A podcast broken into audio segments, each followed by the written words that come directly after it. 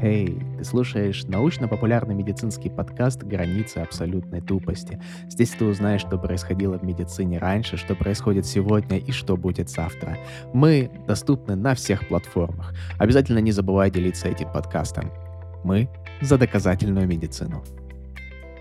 Итак, здравствуйте, а, уважаемые радиослушатели. В эфире вновь ваш любимый подкаст «Границы абсолютной тупости».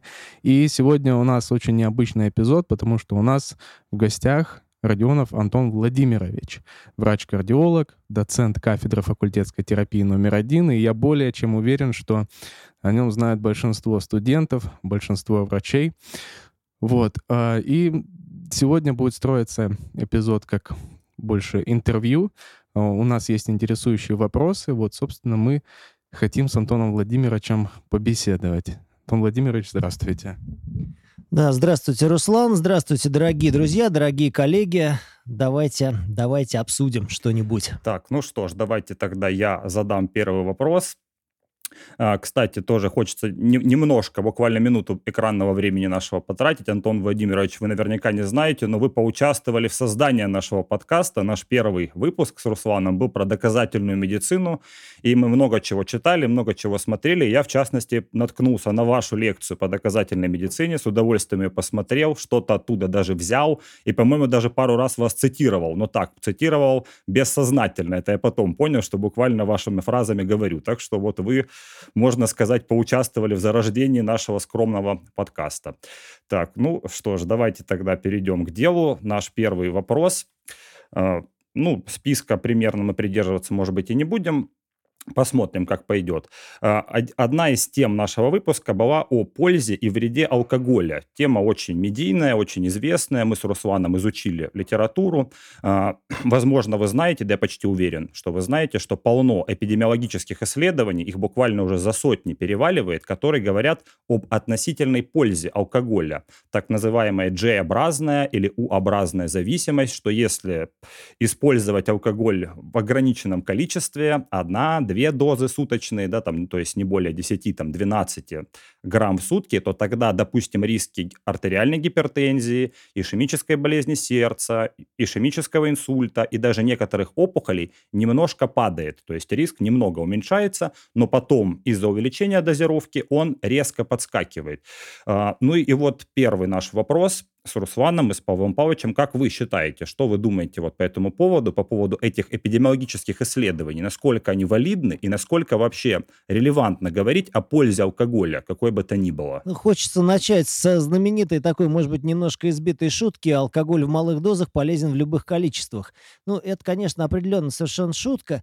Понимаете, э, в исследованиях с алкоголем есть э, самая большая проблема. Невозможно сделать плацебо алкоголя. Да, естественно, естественно, что все исследования, где пытаются оценить влияние алкоголя в каких-то дозах на сердечно-сосудистый прогноз, там, желудочно-кишечный и так далее, это все исследования наблюдательные. Мы не можем принудительно заставить одну группу испытуемых выпивать, другую группу не выпивать, и естественно, что всегда есть масса всяческих созависимых факторов. С моей точки зрения, вот когда мы обсуждаем тему алкоголя в медицинском сообществе, в сообществе студентов-медиков, в сообществе врачей, то позиция врача, наверное, должна быть такой. Мы, возможно, допускаем, что небольшие дозы алкоголя, там пресловутый один дринк для женщин – два дринка для мужчин, сейчас женщины обиделись на нас, что это, возможно, обладает неким кардиопротективным эффектом, но мы говорим это в своем кругу и говорим это шепотом, и как медики мы никогда не позиционируем алкоголь как метод профилактики или лечения каких-то заболеваний. Потому что эти пресловутые дринки – это не такая уж и большая доза. Да? Давайте вспомним, что один дринк – это там маленькая стопочка 50 грамм крепкого алкоголя или бокал небольшой 150 миллилитров вина. Позвольте, кто же может на этом остановиться? К сожалению, в России проблема существует обратная. И как только выпили одну стопочку, как только выпили один бокал вина, вот тут же эта доза увеличивается. Я не склонен, э, скажем, запрещать алкоголь. Да? В отличие от курения, в отличие от сигарет, сигарет, э, вот сигарет, э, там нет безопасной дозы. Вот, алкоголь, ну, вроде бы да, каждый год появляются какие-то работы, там то говорят совсем вредно, то говорят немножко можно, там последнее огромное исследование показало, что да, риски инфарктов, инсультов снижаются, при этом растет риск фибрилляции предсердий. Вот, но правда, наши друзья, коллеги говорят, ну, на это есть прямые пероральные антикоагулянты. Вот. То есть вроде бы да, алкоголь там, в небольших дозах обладает какой-то кардиопротекцией, но я всегда говорю об этом очень аккуратно и всячески призываю, еще раз повторю, всячески призываю не, позиция, не пропагандировать это утверждение, не позиционировать алкоголь как метод профилактики или лечения каких-то заболеваний, особенно у людей, которые не выпивают. А, да, совершенно согласен. Ну, можно сказать, что организм это черный ящик, и мы толком даже не понимаем до конца, хотя вроде как биохимия, физиология, это все нам прекрасно известно.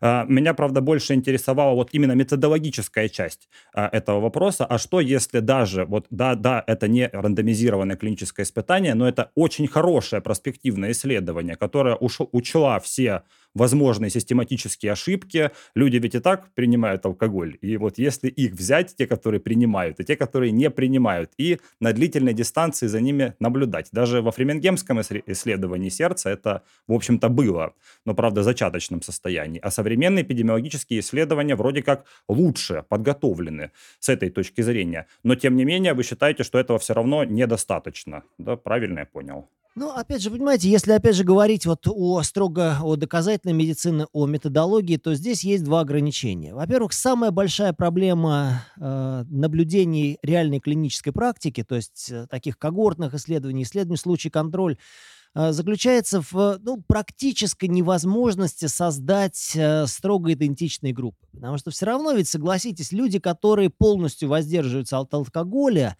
а их, во-первых, не так много, во-вторых, э, это люди специфические. Это, скорее всего, особенно если взять, ну, допустим, давайте так, не мусульманскую популяцию, то есть не, не тех людей, которым это запрещено там в силу э, религиозных, а иногда и э, каких-то регуляторных правил. Тут я недавно вернулся из Ирана, ну да, вот там сухой закон, наверное, там можно их брать в контрольную группу. Но все равно нельзя, потому что люди, которые не употребляют алкоголь, скорее всего, у них есть и еще какие-то другие повадки в плане здорового образа жизни, которые отличают их от других людей. То есть в этом, в этом глобальная проблема вообще наблюдательных исследований. Это такая несопоставимость групп. Конечно, пытаются при помощи специальных технологий там каким-то образом ослабить вот эту вот несопоставимость, но так или иначе.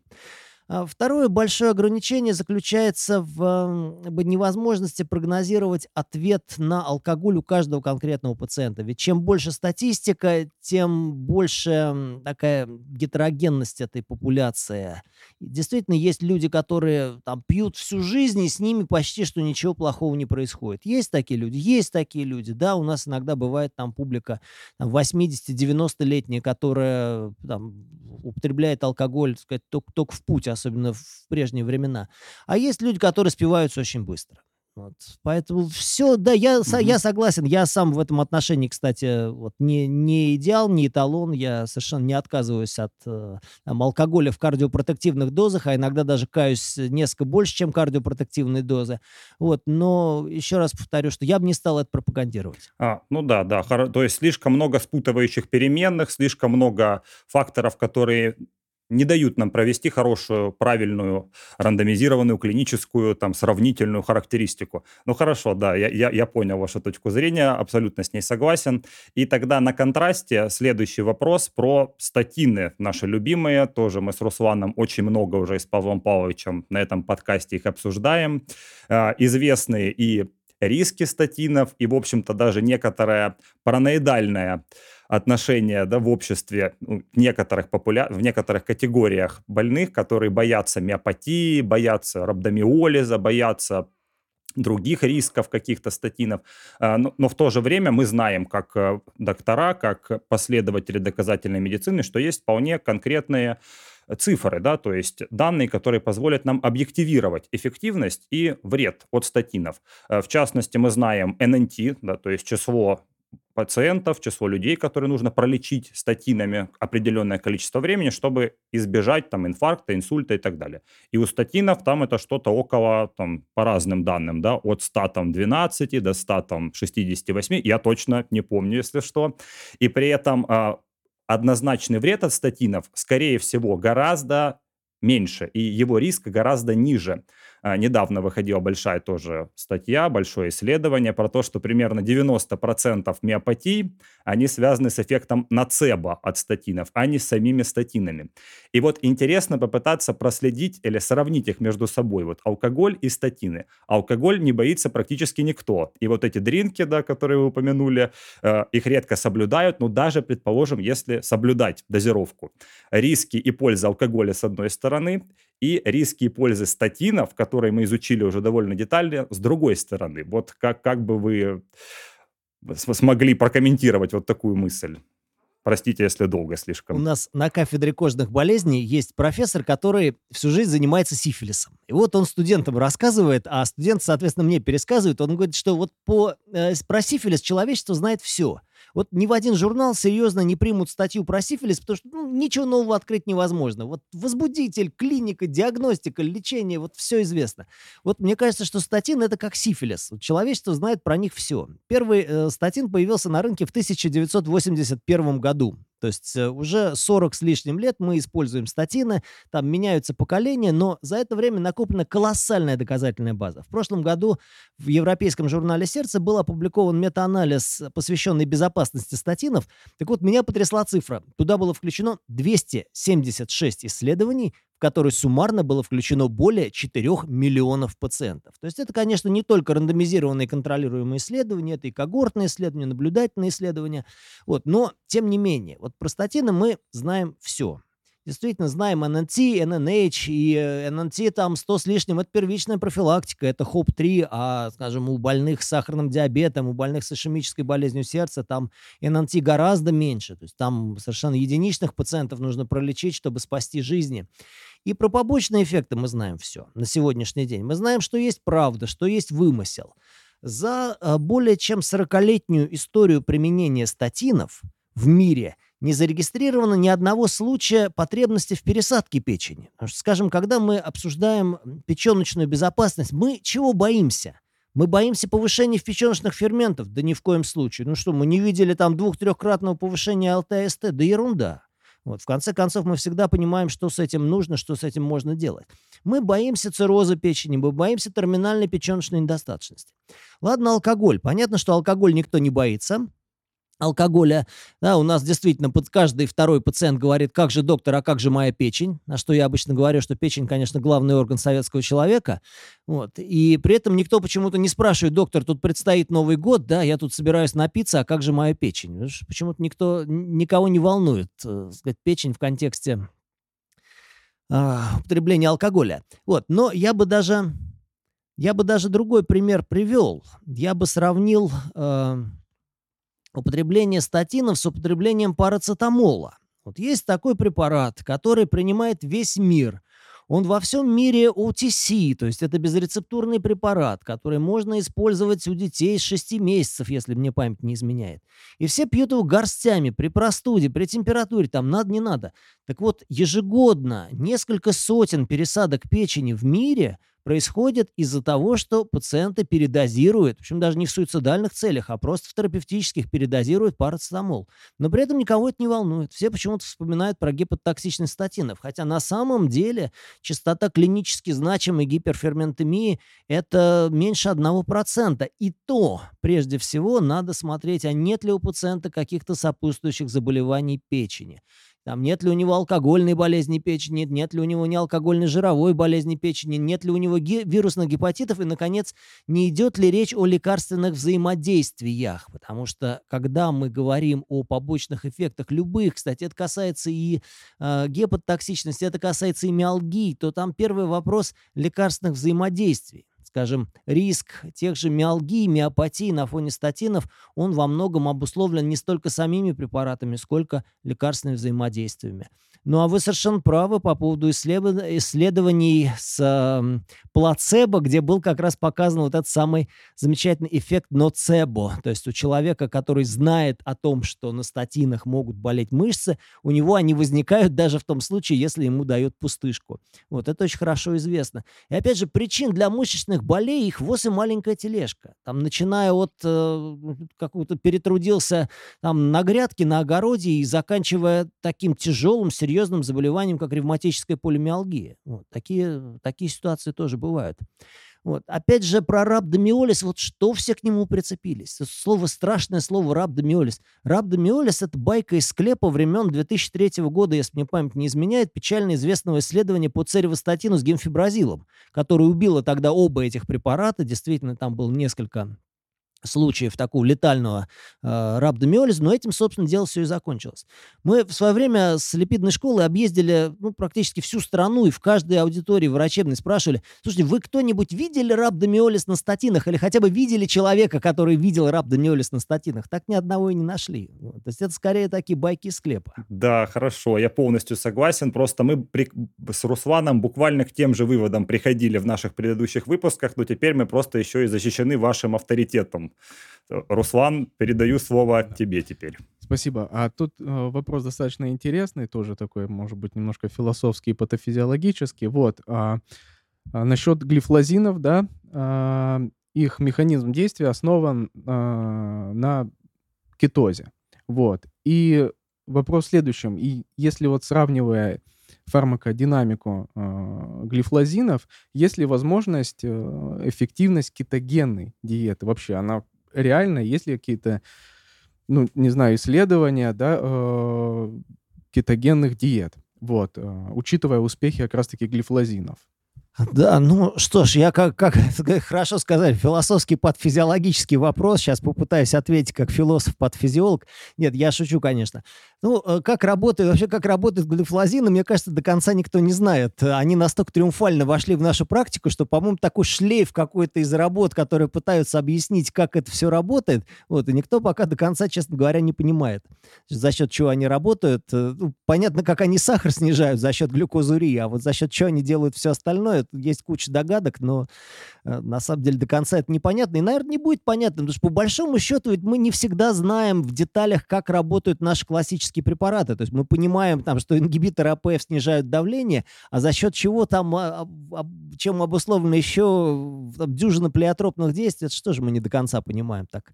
Нам кажется, что мы знаем там все рецепторы. На самом деле, наверное, не все мы знаем. Вот. Но что касается кетогенной диеты, понимаете, вот еще бы там месяц назад я бы как начал тут, ну вот, там Б, М, да знаете, понимаете. Но вот тут э, совершенно случайно есть рояль в кустах, который называется э, Американский конгресс кардиологов 2023. Это конгресс, который завершился буквально несколько недель назад, вот в первых числах марта он проходил, и там было представлено как раз одним из хотлайнов было представлено огромное исследование, посвященное как раз кетогенной диете. Ну, давайте вспомним, что кетогенная диета – это такая низко, очень-очень низкоуглеводная или совсем безуглеводная диета, как правило, с высоким содержанием жиров. И есть такие апологеты, к сожалению, у меня э, язык не поворачивается назвать их коллегами, некоторые из них выходцы из детской неврологии. Действительно, когда-то кетогенная диета, она появилась именно в детской невр- неврологии для лечения э, случаев резистентной рефрактерной эпилепсии, и э, результаты действительно были, но, как это часто бывает, человек, который получил в руки какой-то метод, он тут же хочет распространить этот метод на всех окружающих. И дальше там, началась целая секта свидетелей кетогенной диеты, увы. И мы видели время от времени, что у пациентов, которые соблюдают э, кетогенную диету, у них начинает расти уровень холестерина, уровень липопротеидов низкой плотности. На это мы обращали внимание. Это я, и коллеги, вот мы часто с этим сталкивались. Так вот, э, значит, пару недель назад завершилось исследование огромное, куда изначально там на пресс-скрининге было включено полмиллиона человек. В итоге там до финиша дошло полторы тысячи. Естественно, как и любые диетические исследования, это, конечно, анализ дневников, анализ реальной клинической практики. Вот, но Значит, что там было показано? То есть, что ожидаемо? Там было показано, что уровень ЛНП у пациентов, которые соблюдали эту кетогенную диету, то есть низкоуглеводную, он был достоверно выше. И самое главное, риски сердечно-сосудистых осложнений, то есть инфарктов миокарда, инсультов, смертей были в два раза выше.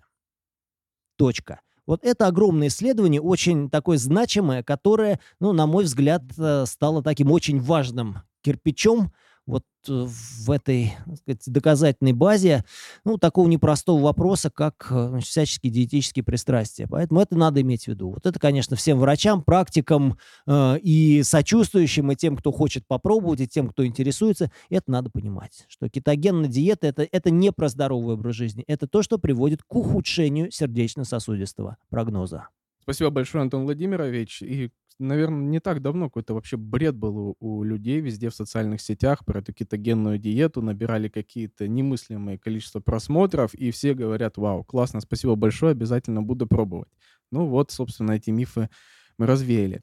И а, как раз-таки следующий вопрос, как раз-таки отталкиваясь от предыдущего, про кетогенную диету поя- а, понятно. А вот а, насчет каких-то других диет, вот а, средиземноморской, либо какой-то другой диеты, есть ли какие-то валидные исследования, которые все-таки говорят о том, что есть какая-то польза от них? Или это все необоснованные домыслы? Ну, разумеется, а, образ питания – это то, что всегда было объектом исследований, и э, по большому счету профилактическая кардиология, она как раз и началась с изучения влияния изменения образа жизни на судьбу пациентов. Я напомню, в 70-е годы был легендарный проект, с которого фактически пошла профилактическая кардиология, и его цитируют все. Это проект «Северная Карелия», но не наша Северная Карелия, там Кемская волость, Чупа, Лоухе, а провинция Финляндии, Северная Карелия. После Второй мировой войны э, клиницисты обратили внимание, что у финнов очень высокий уровень сердечно-сосудистых смертей. Естественно, никаких статинов тогда и в помине не было. Это, я напомню, конец 60-х, начало 70-х годов. И тогда на уровне уровне э, целого региона решили э, модифицировать, реально модифицировать пищевые привычки населения. Ну, представляете, те, кто представляет себе географию Финляндии, это достаточно децентрализованная страна, это отдельные домовладения, хутора.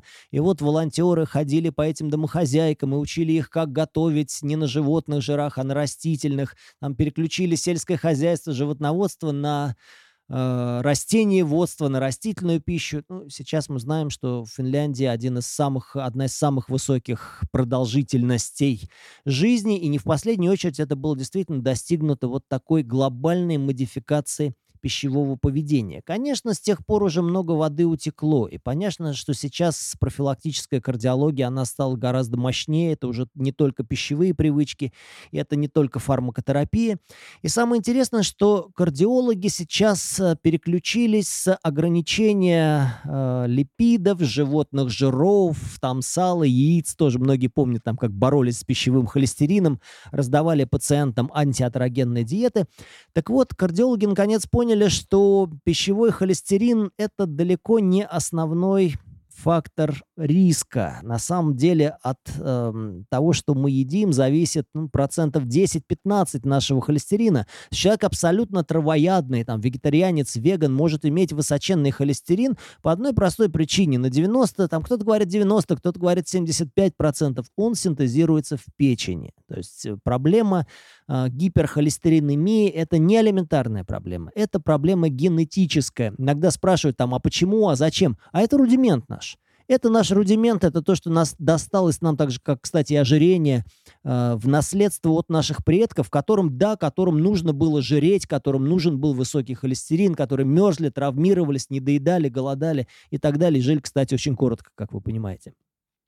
Так вот, последнее исследование, в частности, это, конечно, проект Pure. Надо вспомнить, это проект Pure, который продолжается, периодически публикуются его результаты. Э, если говорить в двух словах, то кардиологи перестали запрещать есть мясо э, и в основном акцентировались на борьбе с углеводами. Сейчас стало понятно, что если что-то нам нужно ограничивать, то это прежде всего углеводы, потому что именно углеводы становятся материалом для синтеза холестерина, именно избыток углеводов приводит к, ожире- к ожирению, к инсулинорезистентности, впоследствии к сахарному диабету, то есть к прогрессированию того, что мы иногда именуем метаболизмом метаболический синдром и всем сосудистым катастрофам.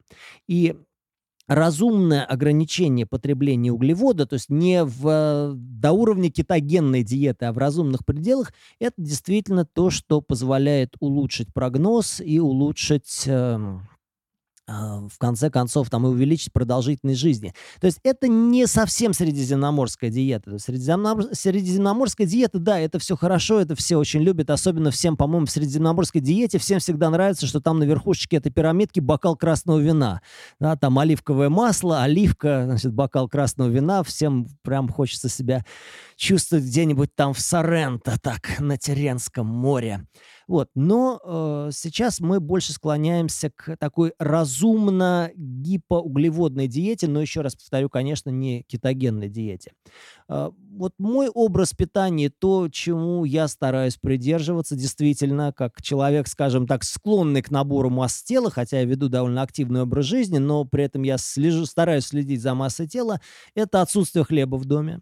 То есть вот у меня вообще нет э, хлеба, хлебобулочных изделий. Я крайне редко ем картошку, я крайне редко ем макароны. Дома у меня практически этого не бывает, только если гости с собой приносят.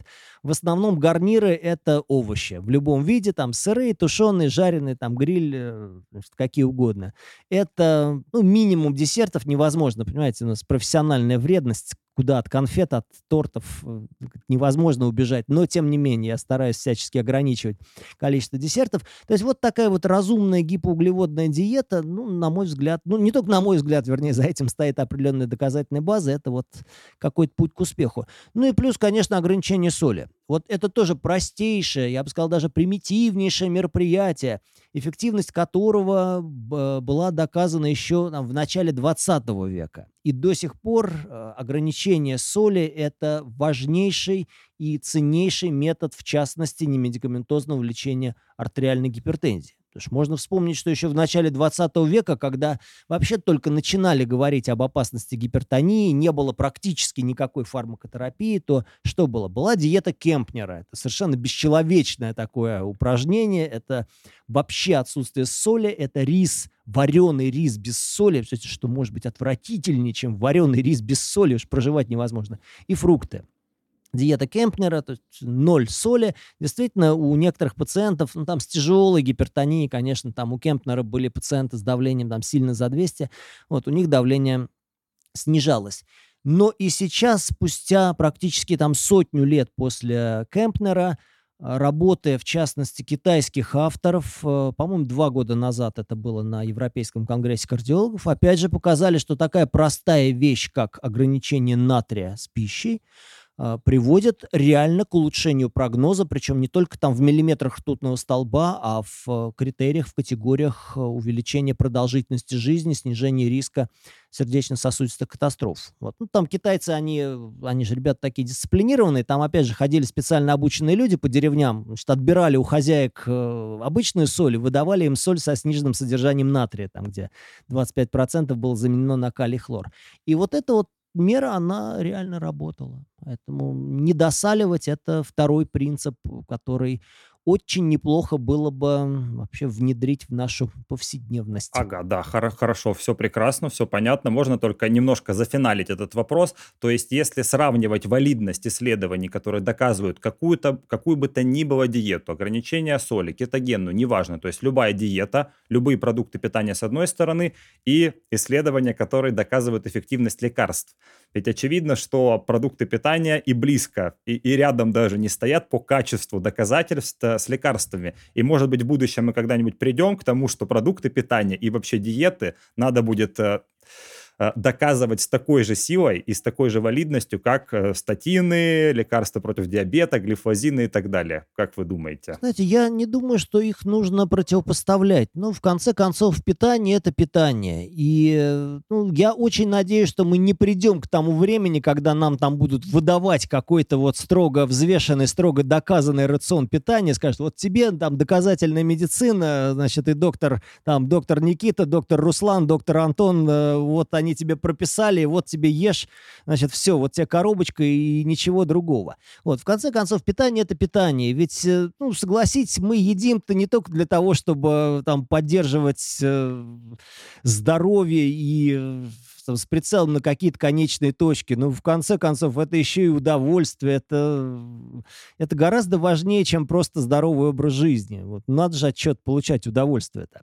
Вот, я бы не противоставлял в данном случае их фармакотерапии. Вот, то есть, и мне вообще не очень нравится слово «диета», потому что у нас в русском языке слово «диета», существительно «диета» обычно используется с глаголом «сесть». Да? То есть можно сесть, посидеть на диете, а дальше надо с нее встать. Причем, естественно, чем строже диета, тем ну, скорее хочется с нее встать. Ну, согласитесь, мало людей, которые готовы там, испортить себе всю жизнь там, в угоду какой-то диете. В конце концов, дальше будет нарастать количество стресса, а стресс это еще один и очень хорошо известный, только трудно подсчитываемый фактор риска. Ну, я не думаю, что вот надо прям как-то так э, параноидально, что-то у нас это слово сегодня звучит часто, э, модифицировать прям вот э, образ питания, загонять его в прокрустовое ложе каких, какой-то доказательной базы, достаточно каких-то разумных, разумных ограничений, разумных самоограничений. Ну, а фармакотерапия другая история. Вот, естественно, что, да, фармакотерапия, она, конечно, должна быть изучена в строго спланированных диетах. Вряд ли что-то изменится в плане доказательной базы, там, методологии оценки пищевых привычек Думаю, так. Ну да, да, да. Это я сразу вспомнил Замятина, роман «Мы», там, где тоже были порционные все вот эти, ну, все приемы пищи, определенное количество жевательных движений. К такому миру мы бы не хотели двигаться. Э, хорошо, спасибо. Теперь, я думаю, Павел Павлович, э, ваши вопросы, пожалуйста. Ну, один, во-первых, я хотел бы поблагодарить дорогого гостя за эту чудесную беседу и Руслан Сергеевич за то, что эту возможность нам предоставил. Отчасти вопрос э, смежный с тем, что обсуждалось ранее, например, с тем, что глифлозины, ингибиторы натрий-глюкозного транспортера повышают уровень кетоновых тел, и, возможно, поэтому они обладают позитивными эффектами. И вопрос э, следующий. Мы, когда учились в институте, мы втроем, все выпускники одного института, нередко слышали фразу, что клиническое мышление — это мышление патофизиологическое. Может быть, поэтому с Никитой Олеговичем мы и стали патофизиологами. Сейчас, конечно же, лично я совершенно не согласен с этим, потому что организм устроен как черный ящик, действительно, как Никита Олегович сказал, потому ли глифлозины улучшают прогнозы, потому что они влияют на кетоз или не, поэтому мы не знаем. А, поэтому такая версия лично мне не очень нравится. А по вашему мнению, что такое клиническое мышление? И можно ли сказать, что это мышление патофизиологическое? Я не думаю, что надо как-то как делить мышление на клиническое и патофизиологическое. Не надо противопоставлять клиническое мышление патофизиологическому. Скажем, когда мы обсуждаем этот вопрос со студентами, то мы единственное говорим, что не надо скажем так, э, всю теорию патофизиологии напрямую имплементировать в практику, минуя этап клинических исследований. Потому что ведь, ну, классический пример, наверное, поправьте меня, может быть, я очень это примитивизирую, но обычно вот со студентами мы проходим эту цепочку, и все получается непротиворечиво. Вот мы говорим, что патофизиологи нам рассказывают, что активация процессов перекисного окисления липидов – это не очень хорошо, потому что активация процессов перекисного окисления липидов – это накопление свободных радикалов, это повреждение мембран, и это путь к канцерогенезу. Ну, вроде бы все не противоречиво, да, во всяком случае, я вот вижу, что вы киваете, по-моему, это то, чему нас учили, чему, наверное, учат до сих пор.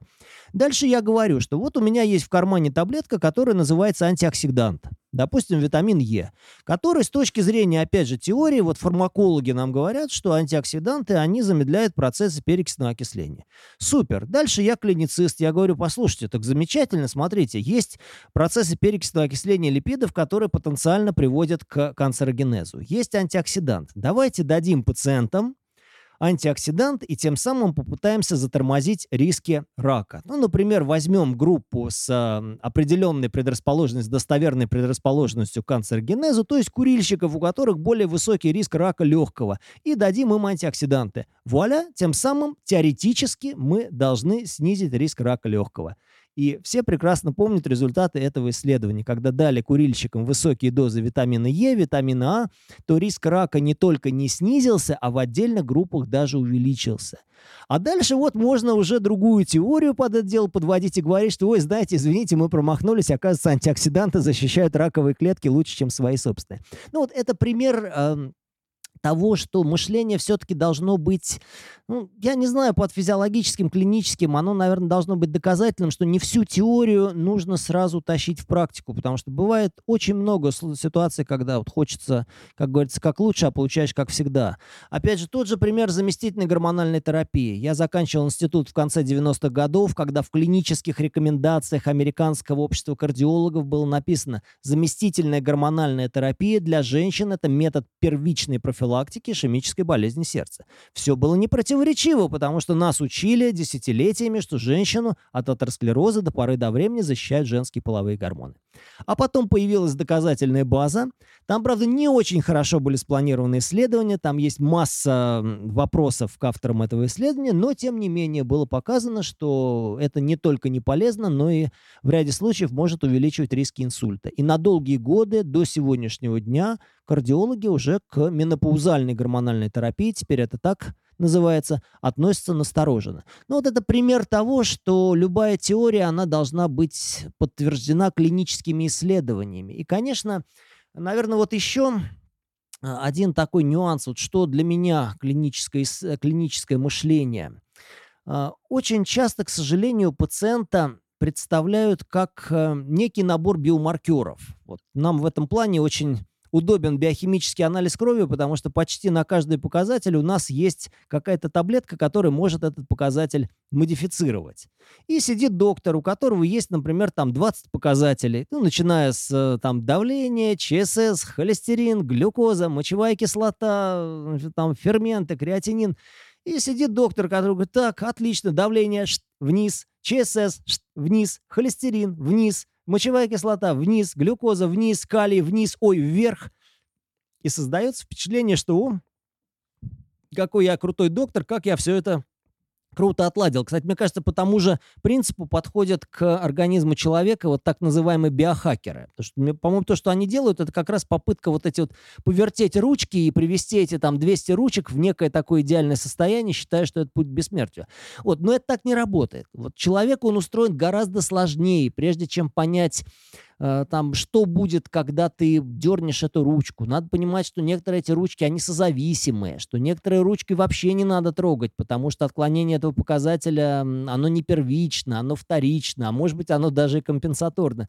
Ну вот, вот это, на мой взгляд, клиническое мышление. Да, да, я совершенно согласен. Просто мы с Павлом Павловичем и с Русланом только, может быть, в ординатуре или в аспирантуре почувствовали вот эту пустоту. То есть нас учили патофизиологии, нас учили вот этому мистическому клиническому мышлению, мышлению, никогда не объясняя, что это такое, и мы никогда не понимали, что это такое. И, и мы как будто бы пропускали вот этот этап э, методологии, пропускали этап того, как работает доказательная медицина. Я не знаю, может быть, сейчас в вашем университете, в Сеченовском, этот, этот этап не пропускают, но в нашем университете, мне кажется, мне кажется, что есть этот пробел. И вот непонятно, как его заместить, потому что я эту пустоту понял слишком поздно, вот уже где-то там первый год ординатуры или второй. Э, вот как вы считаете, пример примерно на каком этапе, когда нужно э, когда попытаться объединить э, патофизиологию с э, методологией доказательной медицины. Можно ли это делать на третьем курсе? Или нужно уже на четвертом? И тогда этим будет заниматься не патофизиологи, а клиницисты? Ну, я, во-первых, хочу, конечно, вспомнить добрым словом вот свою, своего легендарного наставника, э, ныне академика Галина Афанасьевна Мельниченко. Хотя я не эндокринолог, но всегда говорю, что кардиология – это моя жена, эндокринология – любовница. Но, тем не менее, меня всегда вот жизнь э, так рука об руку вводила с эндокринологией. В свое время э, в аспирантуре я был, по-моему, либо в конце ординатуры, знакомство с Галиной Афанасьевной, разговоры с ней, они огромную роль сыграли в изменении моего мировоззрения. И есть сказать, что это было полезно, это не сказать ничего. Это действительно вот то, что поменяло мою жизнь на до и после. Что касается преподавания доказательной медицины, ну, давайте назовем это э, так. Я бы сравнил это с преподаванием электрокардиографии. Вот Руслан Сергеевич, он известный знаток ЭКГ и преподаватель ЭКГ. А, и мне кажется, что вот ЭКГ, преподавание ЭКГ, это как слоеный пирог. Это как торт, вернее, это как торт Наполеон. Вот когда ты корж, смазка, корж, смазка, и чем больше этих коржей, чем они тоньше, чем больше этой смазки, тем вкуснее этот пирог. То есть мы преподаем ЭКГ, там не мы, физиологи начинают преподавать ЭКГ на втором курсе. И у студентов не остается почти ничего, у них остается какая-то паника. Дальше им преподают ЭКГ на пропедевтике. И опять же там остается что-то 10-15%. Потом приходим мы с факультетской терапии потом госпитальная терапия, потом шестой курс, потом ординатура. И, в общем-то, мы учимся электрокардиографии всю жизнь. Я всегда студентам говорю, что это совершенно нормально. Вот если у вас ощущение какой-то паники, что вот вы вроде вам кажется, что вы что-то поняли, а вы смотрите на новую кардиограмму и опять же ничего не видите, это нормально. Это пройдет. Вот ЭКГ нужно учить так. Да, вот прочитал, послушал, порешал, опять прочитал, опять послушал, опять порешал. Вот то же самое, мне кажется, с доказательной медициной.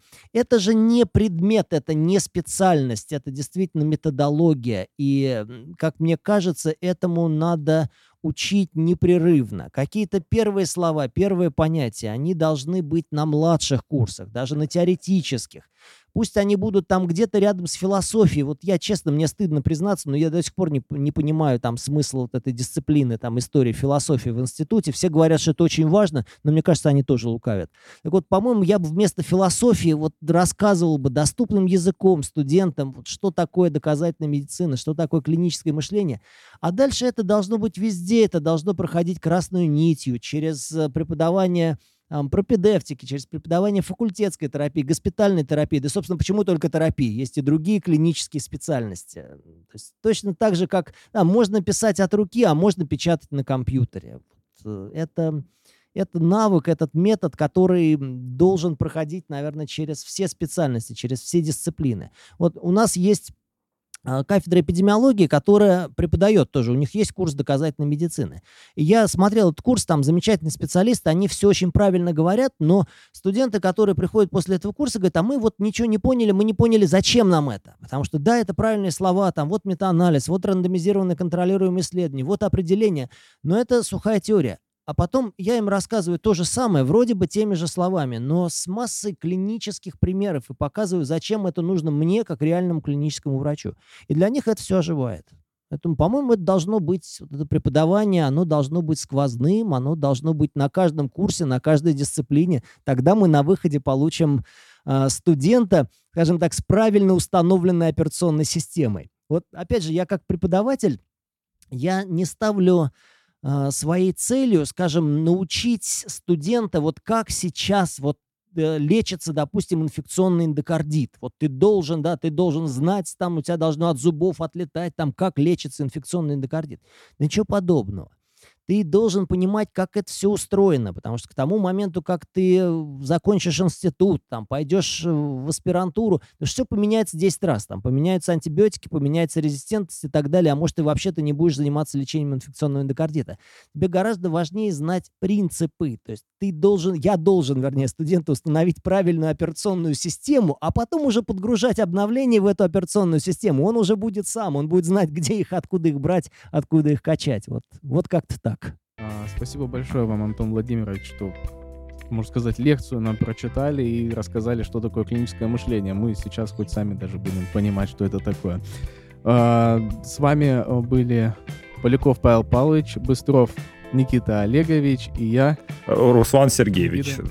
Руть Руслан Сергеевич. Спасибо большое, Антон Владимирович. Да, спасибо, дорогие друзья, дорогие коллеги. Удачи вам и до встречи везде, где только можно. В разных городах, в разных местах, на разных площадках. Будьте здоровы.